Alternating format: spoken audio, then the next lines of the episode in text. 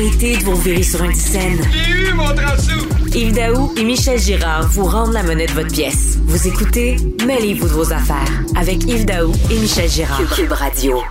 La Caisse de dépôt et sa filiale immobilière investissent des milliards dans le monde en prévision de faire des bons rendements. Toutefois, évidemment, il y a des enjeux au niveau des centres commerciaux qui sont dans le trouble. Le télétravail va probablement affecter l'avenir des tours à bureau. Est-ce que la caisse de dépôt reste euh, trop notre argent dans le domaine de l'immobilier? Alors, pour en parler, je reçois Sylvain Larocque, qui est journaliste au Journal de Montréal, Journal de Québec. Salut, Sylvain. Salut, Yves.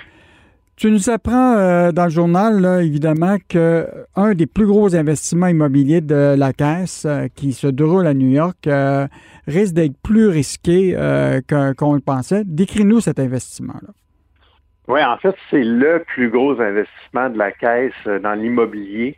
3,7 milliards de dollars qui avaient été investis en 2015 dans un immense complexe immobilier à New York qui s'appelle Town Peter Cooper Village. Euh, c'est 11 000, plus que 11 000 appartements, 25 000 habitants. Donc déjà, on voit l'ampleur de la chose. Et euh, ils ont payé donc 3,7 milliards en 2015 et ils ont eu trois bonnes années. 2016, 2017, 2018, les rendements étaient bons, euh, les, valeurs augmentaient. Et là, en 2019, est arrivé une très mauvaise surprise. Euh, le, Parlement de l'État de New York a décidé d'adopter une loi pour rendre beaucoup plus difficile l'augmentation des loyers euh, dans l'État de New York et plus particulièrement dans la ville de New York. Alors là, à ce moment-là, en 2019, la Caisse a dû a vu le rendement de cet investissement-là à New York plonger.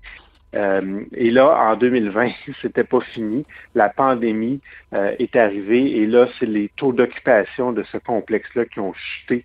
Alors, euh, ça a été, tu sais, des fois en immobilier, tu te dis, ah, c'est safe et tout ça, il n'y a, pas de, de, de risque de perdre de l'argent. Euh, peut-être, mais il peut avoir quand même des, très, très mauvaises surprises. C'est ce que la, c'est ce que la Caisse a eu donc à New York avec Donc, euh, normalement, donc la Caisse investit dans le fond dans des euh, un, projet multi-résidentiel, 110 immeubles. donc, la moitié de ces immeubles-là étaient déjà à, des ce qu'on appelle des contrôles déjà des, loyers. L'autre partie devait connaître une certaine augmentation. Et c'est sur cette augmentation-là qu'ils espéraient avoir un meilleur rendement.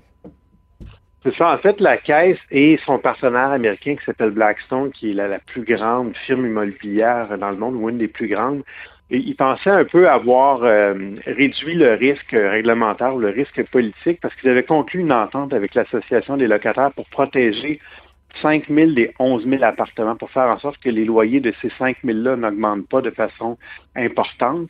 Et ils se disaient, on va pouvoir augmenter les, les loyers des 6 000 autres.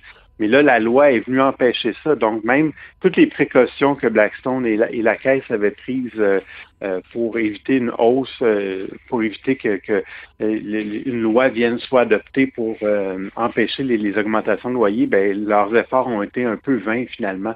Et ça montre des fois qu'en politique, les choses sont, sont difficiles à prévoir. donc, c'est ça.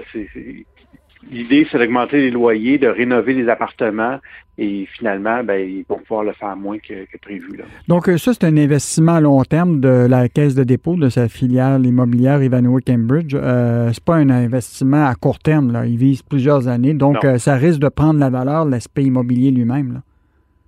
Oui, c'est ça.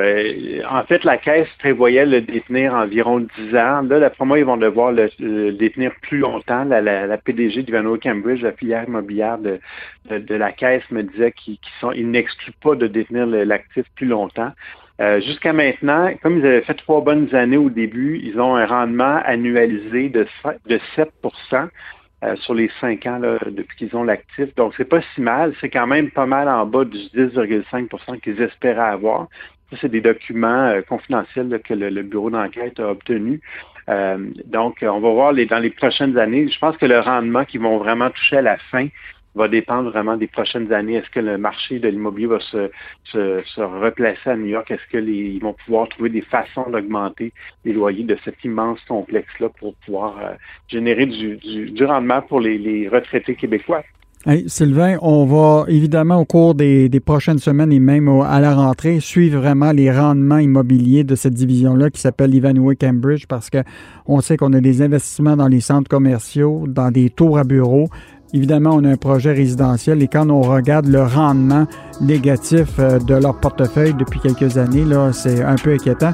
Donc, euh, on va te suivre euh, dans le Journal de Montréal et le Journal de Québec comme d'habitude. Donc, c'était Sylvain Larocque, qui est journaliste au Journal de Montréal, Journal de Québec, et on te suit évidemment dans ta chronique dans l'œil du Québec qui est publié à tous les samedis. Salut Sylvain et bon été parce qu'on fait relâche évidemment avec le balado, mais on te suit quand même dans le journal. Merci, bon été. Bon été.